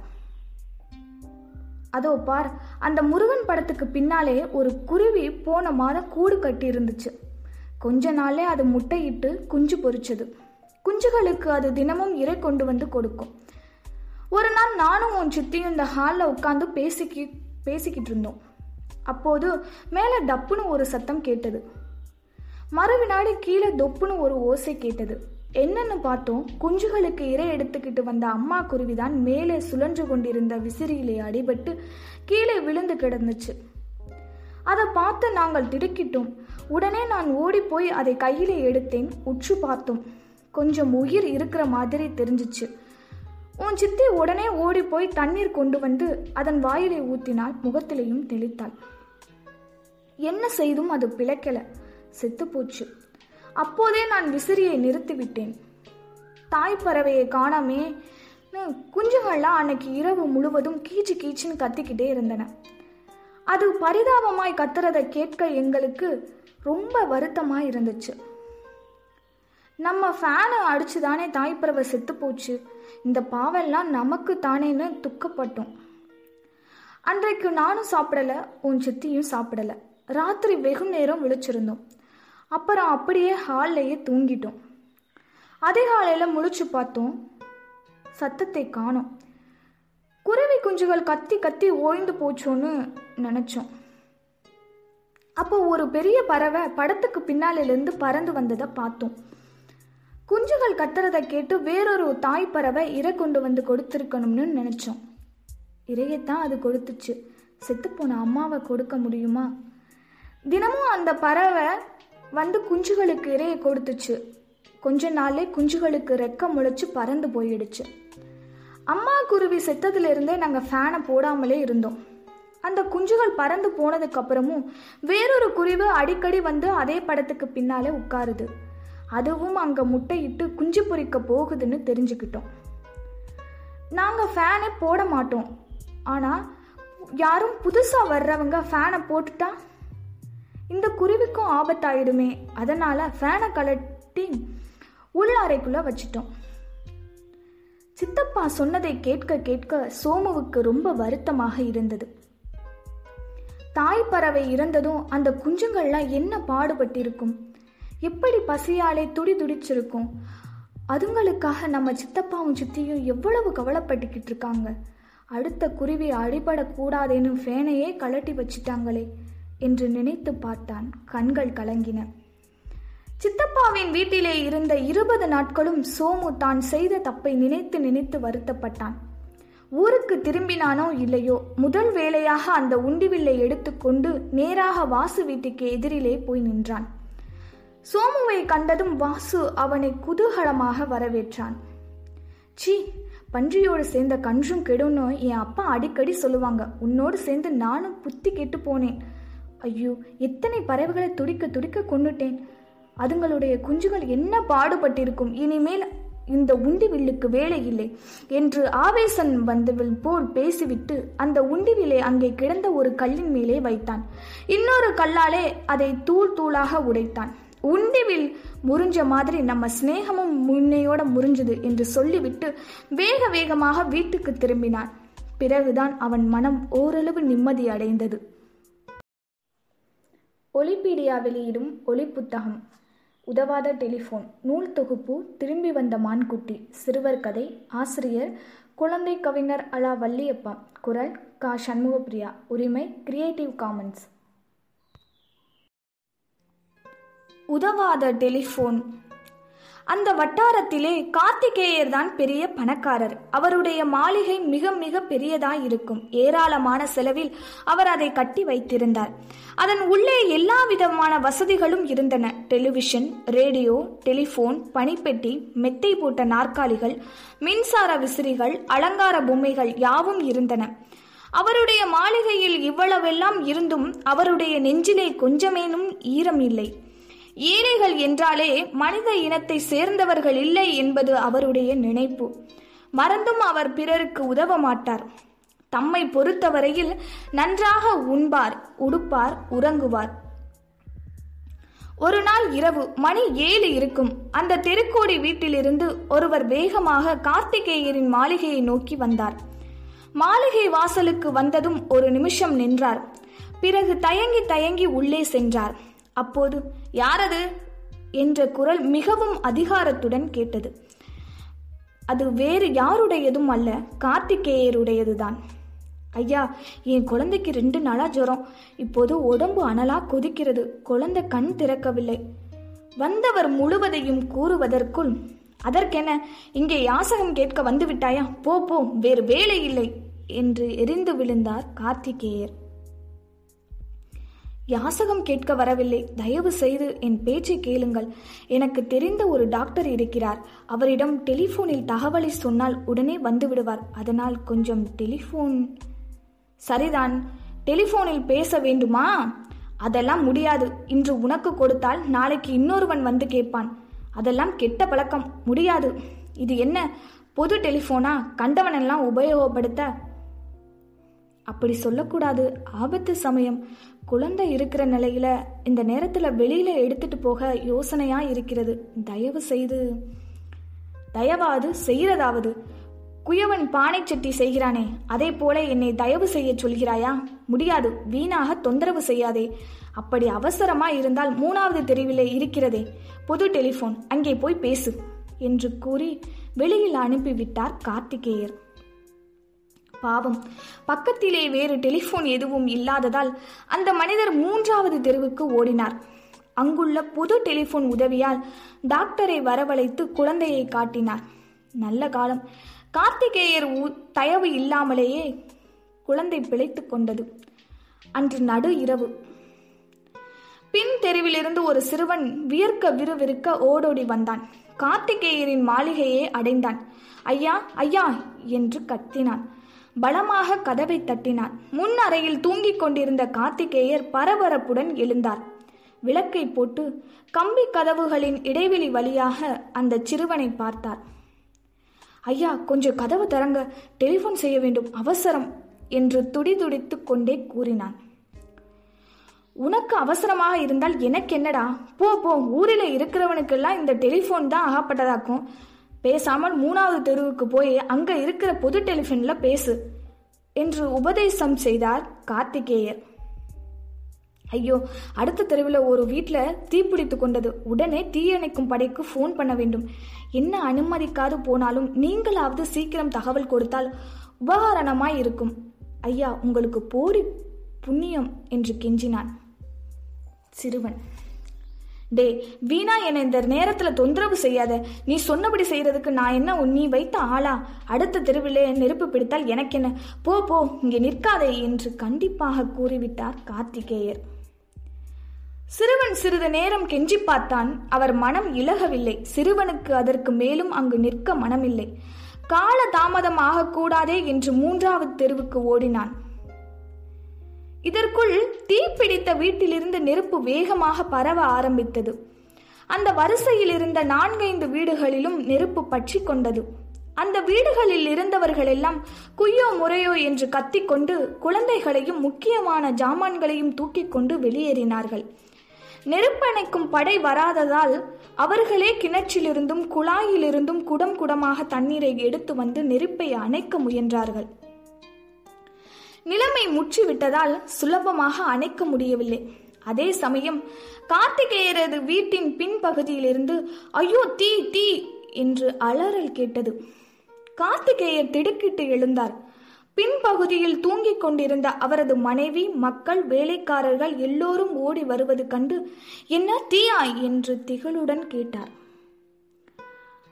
ஆமாம் பின் தெருவிலை பற்றி கொண்டது போல் இருக்கிறது நம்ம வீட்டு வைக்கோல் போரில் பிடித்து வீட்டுக்குள்ளேயும் வந்துவிட்டது. ஐயோ மாளிகை பற்றி எரிகிறது என்று கூச்சலிட்டார்கள் அவர்கள்.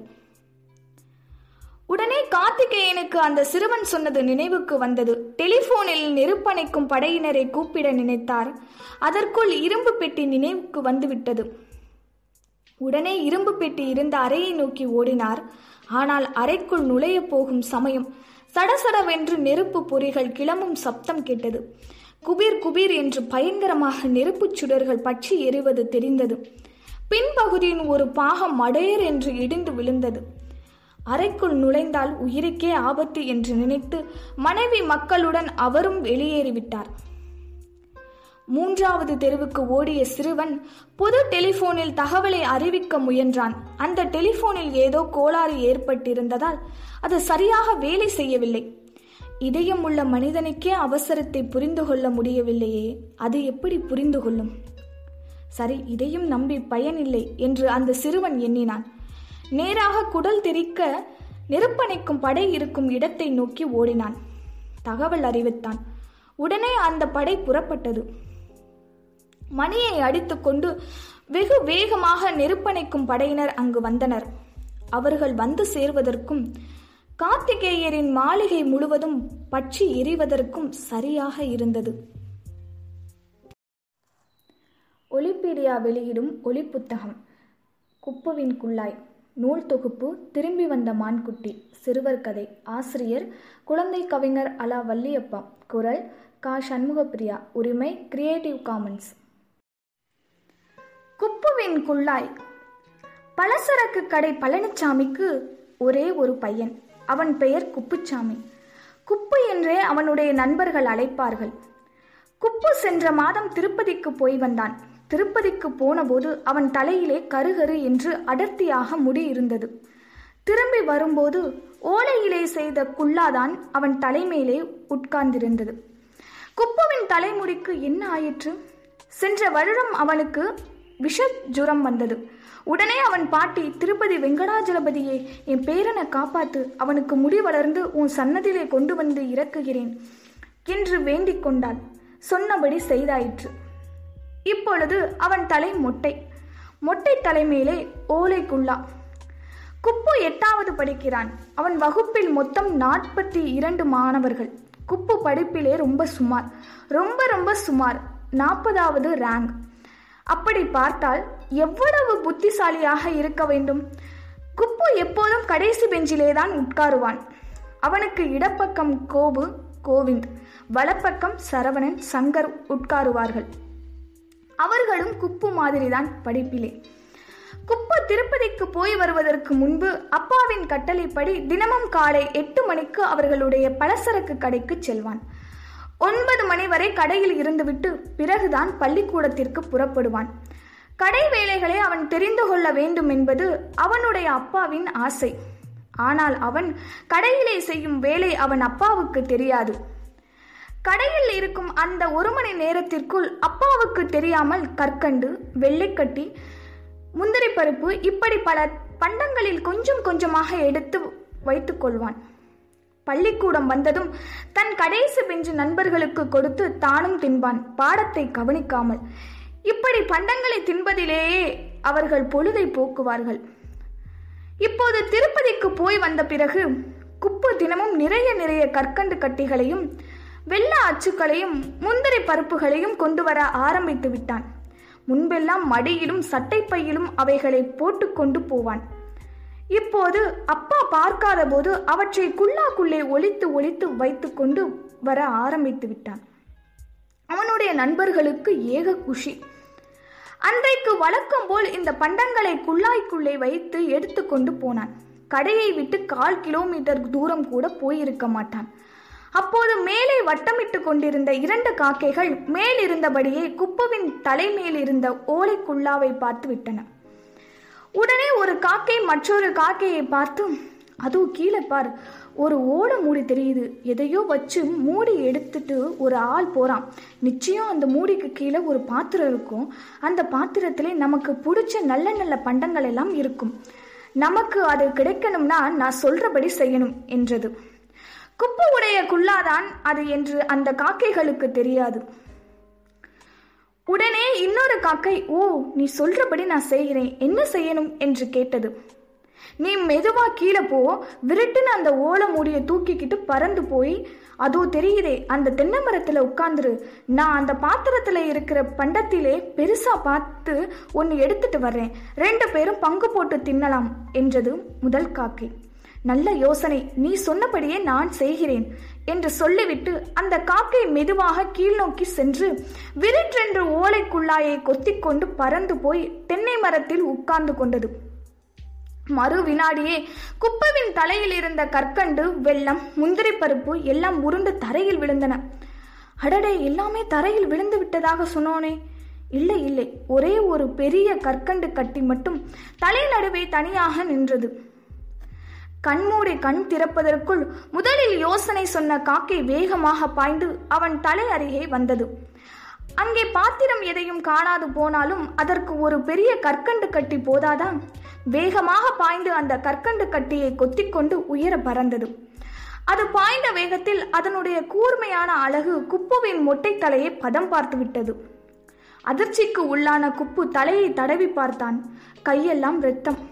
ஐயோ அம்மா என்று அலறியபடி அங்கேயே தரையில் உட்கார்ந்து விட்டான். சத்தத்தை கேட்ட அந்த பக்கமாக வந்தவர் போனவரெல்லாம் ஓடி வந்து பார்த்தார்கள். ஓலைக்குள்ளாவே காணும். தரையிலே கற்கண்டு கட்டிகள் வெள்ள அச்சுகள் முந்திரி பருப்புகள் எல்லாம் விழுந்து கிடந்தன. இக்காட்சியை கண்ட பலசரக்கு கடை பழனிசாமியின் நண்பர் ஒருவர் உடனே பழனிசாமிக்கு தகவல் சொல்லி அனுப்பினார். ஓடோடி வந்த பழனிசாமி எப்படிடா இது நடந்தது? என்று கேட்டார். மகன் நடந்ததை எல்லாம் சொல்லி அப்பா உங்களுக்கு தெரியாமலே தினசரி இப்படி பண்டங்களை கொண்டு போனேன்ப்பா அது தப்புதாப்பா. இப்போ நல்லா உணர்கிறேன்ப்பா இனிமேல் இது மாதிரி செய்ய மாட்டேன்ப்பா என்று மன்னிப்பு கேட்டான். இதை கேட்டு சுற்றி நின்றவர்கள் எல்லாம் சிரித்தார்கள். சரி சரி வா கடைக்கு போகலாம். தலைக்கு மருந்து போடுறேன் என்று சொல்லி குப்புவை கடை பக்கமாக அழைத்து சென்றார் பழனிசாமி ஒலிபீடியா வெளியிடும் ஒலி புத்தகம் இரு காக்கைகள். நூல் தொகுப்பு திரும்பி வந்த மான்குட்டி. சிறுவர் கதை. ஆசிரியர். குழந்தை கவிஞர் அலா வள்ளியப்பா. குரல் கா. சண்முகப்பிரியா. உரிமை கிரியேட்டிவ் காமன்ஸ் இரு காக்கைகள். அந்த காட்டிலே நிறைய நிறைய மரங்களும் செடிகளும் கொடிகளுமாக இருந்தன. அந்த அடர்த்தியான காட்டிலே ஒரு மரத்திலே இரண்டு காக்கைகள் வசித்து வந்தன. ஒரு கிளையிலே ஒரு காகம் கூடு கட்டி இருந்தது இன்னொரு கிளையிலே மற்றொரு காகம் கூடு கட்டி இருந்தது. இரண்டும் அதிகாலையிலேயே காட்டை விட்டு புறப்படும். மூன்று கிலோமீட்டர் தூரத்தில் உள்ள ஒரு கிராமத்திற்கு பறந்து போகும். அங்கே அவைகளுக்கு வேண்டிய தின்பண்டங்கள் எல்லாம் கிடைக்கும். திருமண நாட்களிலே அல்வா ஜாங்கிரி வடை போண்டா முறுக்கு எல்லாம் கூட கிடைக்கும். அந்த ஊர் மக்களும் சாப்பிடுவதற்கு முன்பு காஹா என்று கூவி அழைத்து சோற்றை ஓரிடத்தில் வைப்பார்கள். இந்த இரண்டு காக்கைகளும் மற்ற காக்கைகளையும் காஹா என்று கத்தி அழைத்து கொண்டு போய் அவர்கள் வைத்த சோற்றை பங்கு போட்டு தின்னும். ஒரு நாள் இந்த இரு காக்கைகளும் ஒன்றாக பறந்து வந்து குளத்தாங்கரையில் தனியாக இருந்த ஒரு மரத்தின் கிளையிலே உட்கார்ந்தன. அவை எடுத்து வந்த தின்பண்டங்களை காலடியில் வைத்து சிறிது சிறிதாக சுவைத்து சாப்பிட்டுக் கொண்டிருந்தன. அப்போது ஒரு காக்கை இன்னொரு காக்கையை பார்த்து நாம் தினம்தோறும் காட்டிலே இருந்து இந்த ஊருக்கு பறந்து வருகிறோம். இந்த ஊரிலே தான் நமக்கு வேண்டிய உணவெல்லாம் கிடைக்குது. இவ்வளவு தூரம் தினமும் பறந்து வரணுமா? இதோ இப்ப நம்ம இருக்கிற மரத்திலே நீ ஒரு பக்கமும் நான் ஒரு பக்கமுமாக கூடு கட்டிக்கிட்டு இருக்கலாமே. வீணா அலைய வேண்டாமே என்றது. அதற்கு இன்னொரு காக்கை இது ஒரு தனிமரம் நெட்டையாக ஒல்லியாக இருக்குது. பார்த்தால் ரொம்ப வயசானது போல தோணுது. இதுல கூடு கட்டுறது ஆபத்து. அத்தோடு நம்ம கூடு கட்டி அதில் முட்டையிட்டு அடைகாக்கிற காலத்திலே ஜாக்கிரதையா இருக்கணும். இந்த ஊர் பசங்கள்ல சிலர் பொல்லாதவர்களா இருப்பாங்க. நாம் இறை தேட போற சமயம் பார்த்து அவங்க மரத்து மேல ஏறுவாங்க. நம்ம கூட்டிலே இருக்கிற நீல நிற முட்டைகளை பார்த்ததும் அதுங்களை எடுத்துட்டு போனாலும் போயிடுவாங்க. காடு தான் நமக்கு சரி. இந்த தனிமரம் சரிப்படாது என்று விவரமாக சொன்னது. ஆனால் முதலில் சொன்ன காக்கை கேட்கவில்லை. நாம ரெண்டு பேரும் இந்த மரத்திலே தங்கலாம். ஏன்? நாம ஒவ்வொரு நாளும் காலையில எந்திரிச்சு காட்டுல இருந்து இங்க பறந்து வரணும். அப்புறம் இருட்டுறப்போ திரும்பி பறந்து காட்டுக்கு போகணும். இது வீண் வேலை என்று திரும்ப திரும்ப சொன்னது. நான் காட்டிலே தான் இருப்பேன். இந்த மரத்திலே வசிக்க மாட்டேன். சரி அப்படின்னா நீ காட்டுக்கு போய் அங்கே இரு. நான் இந்த மரத்திலே கூடு கட்டுறேன். உன் மனசை மாத்தவே முடியாது. நீ இங்கேயே இரு. நான் காட்டுக்கு போறேன். என்று கூறிவிட்டு காட்டுக்கு சென்ற காக்கை தினமும் காலையில் காட்டிலிருந்து பறந்து கிராமத்தில் உள்ள குளக்கரை மரத்துக்கு நேராக வரும். பிறகு இரண்டும் சேர்ந்து ஊருக்குள் இறை தேட போகும். இப்படியே மூன்று மாதங்கள் ஓடிவிட்டன. காட்டிலே இருந்த காக்கையும் முட்டையிட்டு குஞ்சுகள் பொறித்திருந்தது. குளக்கரை மல மரத்தில் இருந்த காக்கையும் முட்டையிட்டு குஞ்சு பொரித்திருந்தது இரண்டு காக்கைகளின் குஞ்சுகளும் ஓரளவு வளர்ந்து விட்டன இன்னும் நாலைந்து நாட்களிலே பறக்க ஆரம்பித்துவிடும். அன்றைக்கு அதிகாலை மூன்று அல்ல மூன்றரை மணி இருக்கும். மட மடவென்று இடி இடித்தது. பளிச் பளிச் என்று மின்னல் மின்னியது. விர் விர் என்று புயல் காற்று வீசியது. தொடர்ந்து பலத்த மழையும் பெய்தது. சுழற்சி சுழற்சி அடித்த புயல் காற்றிலே குளக்கரையில் இருந்த மரம் தடால் என்று தரையிலே விழுந்து விட்டது அப்போது அதில் இருந்த காக்கை கூடும். கூட்டுக்குள் இருந்த குஞ்சுகளும் பாவம். கீழே விழுந்து நசுங்கி போயின. தாய் பறவை மட்டும் தப்பித்து விட்டது. தப்பி பிழைத்த தாய் பறவை குளக்கரையில் இருந்த ஒரு கல்லின் மேல் உட்கார்ந்து அழுது கொண்டே இருந்தது. அப்போது காட்டில் இருந்து வந்த காக்கை தூரத்தில் இருந்து வரும்போதே மரத்தை காணாமல் திடுக்கிட்டது. அருகிலே வந்ததும் மரம் சாய்ந்து கிடப்பதையும் கல்லின் மீது அந்த மரத்தில் வசித்த காக்கை அமர்ந்து அழுது கொண்டிருப்பதையும் கண்டு அதிர்ச்சி அடைந்தது. உடனே கல்லின் மீது இருந்த காக்கையின் அருகிலே சென்று விசாரித்தது. விவரம் தெரிந்ததும் மிகவும் வருந்தியது. அதற்கு ஆறுதல் கூறி தேற்றியது.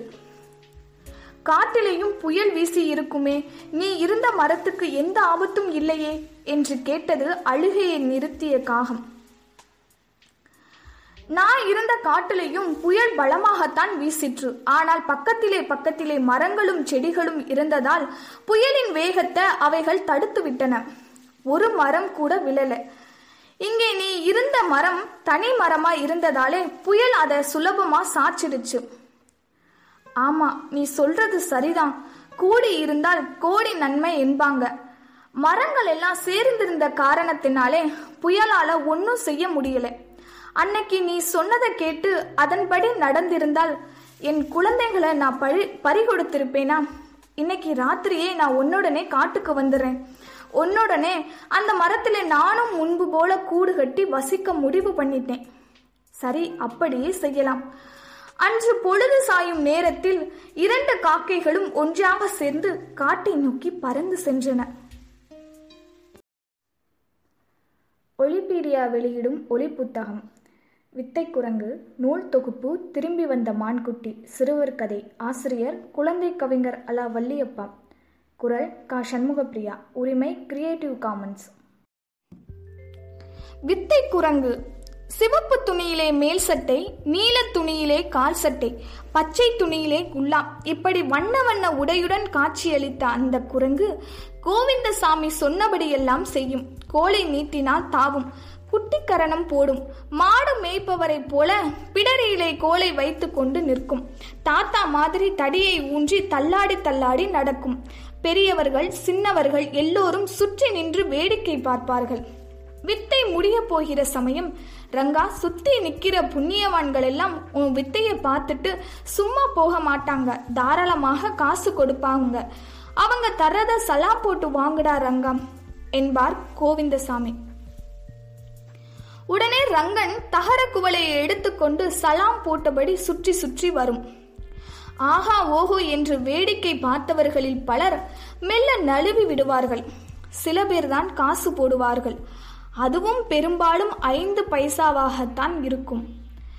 ஒரு நாளைக்கு குவளைகளே விழுகிற சில்லறைகளை எல்லாம் சேர்த்து எண்ணி பார்த்தால் இரண்டு ரூபாய் மூன்று ரூபாய் தான் இருக்கும். ஒவ்வொரு நாளும் எவ்வளவு பணம் கிடைக்குமோ அதிலே சரிபாதிக்கு பொறி கடலை தேங்காய் கீற்று வாழைப்பழம் இப்படி ரங்கனுக்கு பிடித்ததாக பார்த்து வாங்கி கொடுத்து விடுவார் கோவிந்தசாமி. இன்னொரு பாதி பணத்திலே அவருக்கு தேவையான சோறு பலகாரம் வெற்றிலைப்பாக்கு வாங்கிக் கொள்வார். தமக்கென்று அதிகமாக எடுத்துக்கொள்ளவே மாட்டார். ரங்கனை அவர் சொந்த பிள்ளை மாதிரியே வளர்த்து வந்தார். சில சமயம் அதை இடுப்பிலே தூக்கி வைத்துக்கொண்டு ரங்கா இந்த வயசான காலத்துல எனக்கு யாரு இருக்கிறாங்க? நீதான் நான் பெத்த புள்ள மாதிரி சம்பாதிச்சு என்னை காப்பாத்துறாய் என்று பாசத்தோடு கூறுவார். ரங்கனுக்கும் கோவிந்தசாமி இடத்திலே மிகுந்த பிரியம்தான். ஆனாலும் நடுநடுவே அதற்கு ஓர் ஆசை வந்துவிடும். தினமும் கடைவீதி வழியாக போகும்போது அங்கே கடைகளில் குவியல் குவியலாக இருக்கிற பொறி பட்டாணி கடலை பொட்டுக்கடலை வேர்க்கடலை தேங்காய் சிப் சீப்பு சீப்பாய் தொங்குகிற வாழைப்பழங்கள் முதலியவற்றை எல்லாம் பார்க்கும். உடனே நாக்கிலே எச்சில் ஊறும். ச்சே என்ன பொழப்பு? நான் தினமும் தான் வித்து செய்கிறேன். குவள நிறைய காசு விழுந்தாலும் நான் ஆசைப்படுகிற பொருளை நினைச்ச நேரத்துல நினைச்ச அளவு தின்ன முடிகிறதா?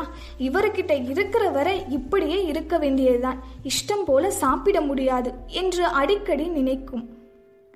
அன்று அம்மாவாசை. நல்ல இருட்டு. கோவிந்தசாமி பிள்ளையார் கோவில் மண்டபத்திலே குரட்டை விட்டு தூங்கிக் கொண்டிருந்தார். பக்கத்திலே படுத்திருந்த ரங்கனுக்கு தூக்கம் வரவில்லை. மெதுவாக இடத்தை விட்டு எழுந்தது. சந்தடி இல்லாமல் காலை எட்டி போட்டது. கொஞ்ச தூரம் போனதும் குடுகுடு என்று ஓட்டம் பிடித்தது. அந்த ஊரை விட்டே ஓடிவிட்டது. நடுவிலே இருந்த சின்ன சின்ன ஊர்களை தாண்டி ஒரு நகரத்துக்கு வந்தது. அப்போது விடிந்து விட்டது. காலையிலேயே வெயில் மிக கடுமையாக இருந்ததால் கால் சட்டை பையுக்குள் இருந்த குல்லாவை எடுத்து தலையிலே மாட்டிக்கொண்டது ரங்கன். நகரத்துக்குள்ளே நுழைகிற போது அங்கே ஒரு பெரிய மாமரம் இருந்தது. அதிலே காய்களும் பழங்களும் ஏராளமாக தொங்கின. அத்துடன் அந்த மரத்திலே ஏழெட்டு குரங்குகள் குட்டிகளுடன் இருந்தன. உடனே ரங்கனுக்கு குஷி பிறந்து விட்டது ஒரே தாவாக தாவி அந்த மரத்திலே ஏறியது. சட்டையும் குள்ளாயுமாக வந்த ரங்கனை கண்டதும் அதை யாரோ என்று நினைத்து விட்டன அந்த குரங்குகள். உர் உர் என்று கத்தி அதை அடித்து விரட்டி விட்டன. நானும் குரங்கு அதுங்களும் குரங்குகள் என்ன பார்த்ததும் ஏன் இப்படி கத்தணும்? ஓட ஓட விரட்டணும். ஓ புரியுது புரியுது. என் உடைய பார்த்து தான் விரட்டி இருக்கணும் என்று நினைத்தது. உடனே குள்ளா மேல் சட்டை கால் சட்டை எல்லாவற்றையும் கலற்றி அங்கிருந்த ஒரு கால்வாயிலே தூக்கி எறிந்தது. இந்த உடுப்பும் வேண்டாம் நம்ம குரங்கு இனமும் வேண்டாம் என்று சொல்லிவிட்டு ஊருக்குள்ளே ஓடியது. வழியில் ஒரு கடை வீதி இருந்தது. அங்கே ஒரு பொறிகடலை கடை இருந்தது. கடையிலே யாருமே இல்லை. போன வேகத்திலே அந்த கடைக்குள்ளே புகுந்தது. அங்கே கோபுரம் போல் கொட்டி வைத்திருந்த பொரியை இரண்டு கைகளாலும் அள்ளி வாயிலே திணிக்க பார்த்தது. அப்போது சற்று தூரத்தில் குழாயில் தண்ணீர் பிடித்துக் கொண்டிருந்த கடைக்காரர் பார்த்து விட்டார் சும்மா இருப்பாரா? பிடி பிடி என்று கத்திக்கொண்டே கடையை நோக்கி பாய்ந்தோடி வந்தார். கைக்கு எட்டியது வாய்க்கு எட்டவில்லை. பொறியை கீழே எறிந்துவிட்டு ரங்கன் தலைதெறிக்க ஓடியது. கடைக்காரர் அப்போதும் சும்மா இருக்கவில்லை. தெருவிலே கிடந்த ஒரு கல்லை எடுத்து ரங்கனை குறிபார்த்து எறிந்தார். கல் ரங்கன் முதுகிலே பட்டதும் வலி தாங்காமல் கீ கீ என்று கதறிக்கொண்டே ஓடிவிட்டது. அன்று முழுவதும் ரங்கன் வெளியில் தலை காட்டவே இல்லை. சிறிது தூரத்தில் இருந்த மரத்தில் ஏறி இரண்டு கிளைகளுக்கு நடுவே உட்கார்ந்து முதுகை தடவி கொடுத்து கொண்டிருந்தது. பாவம் அன்று முழுவதும் பட்டினி. மறுநாள் காலையிலே மரத்துக்கு மரம் தாவி சுவர்கள் மீது ஏறி அங்கும் இங்கும் பார்த்து கொண்டே வந்தது. ஒரு கிளவி மரப்பலகையில் தேங்காய் கீற்றுகளை அழகாக அடுக்கி வைத்து விற்று கொண்டிருந்ததை கண்டது. ரங்கன் சுவரில் இருந்து ஒரே பாய்ச்சலாக பாய்ந்தது. தேங்காய் கீற்றை எட்டி எடுக்க போனது. மர வினாடி டங் என்று தலையில் பலமாக ஒரு அடி விழுந்தது. அந்த பொல்லாத கிழவிதான் காக்கை விரட்டுவதற்காக பக்கத்திலே வைத்திருந்த தடியாலை ஓங்கி அடித்து விட்டாள். வலி தாங்காமல் கத்திக்கொண்டே ரங்கன் வெறுங்கையோடு ஓடி மீண்டும் சுவரிலே ஏறிக்கொண்டது. அன்றைக்கும் பட்டினிதான். மூன்றாம் நாள் கோவில் பக்கமாய் போய் மதில் சுவரிலே உட்கார்ந்து கூர்ந்து கூர்ந்து பார்த்தது. கொஞ்ச தூரத்திலே ஒரு பழக்கடை தெரிந்தது. அங்கே ஆப்பிள் ஆரஞ்சு மாம்பழம் எல்லாம் இருந்தன. சீப்பு சீப்பாய் வாழைப்பழங்கள் தொங்கிக் கொண்டிருந்தன. கடைக்காரர் அசந்த சமயம் பார்த்து ஒரு சீப்பு வாழைப்பழத்தை கொண்டு வந்து விடலாம் என்று நினைத்தது ரங்கன். கடைக்காரர் பின்புறமாக திரும்பி கூடையில் இருந்த பழங்களை எண்ணிக்கொண்டிருந்தார் அப்பொழுது ரங்கன் ஒரு தாவாக தாவி பழக்கடைக்குள் புகுந்தது. ஒரு சீப்பு வாழைப்பழத்தை பிடித்து இழுத்தது. அந்த சமயம் தெருவிலே நடந்து போன ஒருவர் சும்மா போகக்கூடாதா? ஐயோ குரங்கு குரங்கு என்று கத்தினார். உடனே பழக்கடைக்காரர் சற்றென்று திரும்பி பார்த்தார். ரங்கன் பழத்தை போட்டுவிட்டு ஓடியது. ஆத்திரத்திலே பக்கத்தில் கிடந்த பழம் நறுக்குகிற கத்தியை எடுத்து ரங்கனை பார்த்து எரிந்தார். ரங்கனின் வால் நுனியிலே கத்திப்பட்டு ஒரு அங்குல நீளம் துண்டிக்கப்பட்டது. ரங்கன் கதறிக்கொண்டே நாலுகால் பாய்ச்சலில் ஓடியது. வலி பொறுக்காமல் துடியாய் துடித்தது. வெகு தூரம் சென்று ஒரு ஆலமரத்தில் ஏறி வாளை பார்த்தது. வாள் வெட்டப்பட்டு இரத்தம் கொடகொடவென்று கொட்டுவதைக் கண்டு மிகவும் கலங்கிவிட்டது. இரத்தம் மேலும் வழியாமல் வெட்டப்பட்ட இடத்திலே கையை வைத்து அழுத்து பிடித்து கொண்டிருந்தது. வெகு நேரம் சென்று பார்த்தது ரத்தம் கசிவது நின்றுவிட்டது. ஆலமலர் கிளையில் அமர்ந்திருந்த ரங்கனுக்கு அப்போதுதான் கோவிந்தசாமி நினைப்பு வந்தது. அவர் என்னிடத்திலே எவ்வளவு பிரியமாய் இருந்தாரு எப்படி பாசத்தை காட்டினாரு? நான் தான் இந்த மூணு நாளா பட்டினி கிடைக்கிறேன். அவர் ஒரு வேளையாவது என்னை பட்டினி கிடக்க விட்டிருப்பாராம் ஒருத்தர் என் முதுகில கல்லால் அடிச்சாரு. ஒரு பாட்டி என் தலையிலே தடியால அடிச்சாள். கடைசியிலே பழக்கடைக்காரன் என் வாழையை வெட்டிட்டாரே. என் எஜமா என்ன ஒரு நாளாவது அடிச்சிருப்பாரா? திட்டுனது கூட இல்லையே. பிள்ளை மாதிரி வளர்த்தாரே. அவருக்கு தெரியாமல் ஓடி வந்துட்டேனே. என்னை காணாம அவர் துடுதுடிச்சிருப்பாரே. இந்த தள்ளாத வயசுல அவர் எப்படி இருக்கிறாரோ? இனி ஒரு நிமிஷம் கூட இங்க இருக்கக்கூடாது. மர வினாடி ரங்கன் மரத்திலிருந்து கீழே குதித்தது. குடுகுடுவென்று ஓடியது. முன்பு இருந்த கொட்டாம்பட்டிக்கு வந்து கோவிந்தசாமி வழக்கமாய் இருந்த மண்டபத்திலே பார்த்தது. அங்கே கோவிந்தசாமியை காணோம். ஊரெல்லாம் தேடி பார்த்தது. ஊருக்கு கடைசியில் இருந்த ஒரு அரச மரத்தடியிலே கோவிந்தசாமி தூங்குவதை பார்த்து விட்டது. அதற்கு ஒரே ஆனந்தம். மெதுவாக அவர் பக்கத்திலே போய் உட்கார்ந்தது. பாவம் நல்லா தூங்குறாரு எழுப்பக்கூடாது என்று தனக்குள்ளே சொல்லிக் கொண்டது. அரை மணி நேரம் அவர் முகத்தை பார்த்து கொண்டே அருகிலே அமைதியாக இருந்தது. படுத்திருந்த கோவிந்தசாமி ரங்கா ரங்கா என்று கத்திக்கொண்டே எழுந்தார். எதிரிலே ரங்கனை கண்டதும் ஆ இப்போதாண்டா உன்னை கனவிலே கண்டேன் நேரில் வந்துட்டியே என்று கூறி அதை கட்டிப்பிடித்து மடியிலே தூக்கி வைத்துக்கொண்டு இரு கன்னங்களிலும் மாறி மாறி முத்தம் கொடுத்தார். எங்கடா போனாய்? என்னை தனியா விட்டுட்டு உன்னை காணாம எங்கெங்கே தேடினேன்? யார் யாரெல்லாம் விசாரிச்சேன்? நல்ல வேலை நீயே வந்து கூறிக்கொண்டிருக்கும் போதே ரங்கனின் வாள் அவர் கண்களில் பட்டது. ஐயோ இது என்ன? என் ரங்கனின் வாழை எந்த படுவாவியோ வெட்டிட்டான் என்ற ஆத்திரமும் கோபமும் கலந்த குரலில் கூறி வாளை பிடித்து மெல்ல தடவி கொடுத்தார் பிறகு ரங்கனை தூக்கி கொண்டு பக்கத்திலே இருந்த ஒரு கடைக்கு போனார். இரண்டு நாட்களாக மூட்டை தூக்கி சம்பாதித்து வேட்டியிலே முடிந்து வைத்திருந்த பணத்தை எடுத்தார். ஒரு டஜன் வாழைப்பழம் வாங்கி ரங்கனுக்கு அன்போடு ஊட்டிவிட்டார். பக்கத்திலே கடலை விற்ற அம்மாளிடம் அரைப்படி கடலை வாங்கி ஆசையாக கொடுத்தார். ரங்கன் சாப்பிடுவதை பார்த்து பார்த்து பரவசப்பட்டார். மறுநாளே கோவிந்தசாமி ரங்கனை தனக்கு தெரிந்த ஒரு தையற்காரரிடம் அழைத்து சென்றார். துண்டு துண்டாக வெட்டி போட்டிருந்த வண்ண வண்ண துணிகளிலே உடை தைத்து ரங்கனுக்கு போட்டுவிட்டார் அந்த தையற்காரர். அழகாக ஒரு குள்ளாயும் தைத்து தலையிலே மாட்டினார். இப்போது ரங்கன் முன்னே விட அருமையாக வித்தையெல்லாம் காட்டுகிறது. கூட்டமும் நிறைய கூடுகிறது. பணமும் அதிகம் சேருகிறது.